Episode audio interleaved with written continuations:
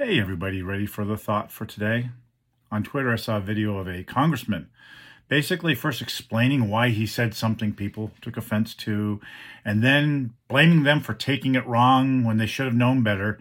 And then he did the essentially the classic if you took offense, I'm sorry. You know what? Apologies don't come with excuses. You don't apologize for offense that somebody else takes unless they took it legitimately. And if they didn't take it legitimately, then don't apologize for it. The thought for today apologize or not, but don't do both. Apologize or not, but don't do both. And you know why? Because if you do both, you're not really apologizing. I love you. I'll see you again soon.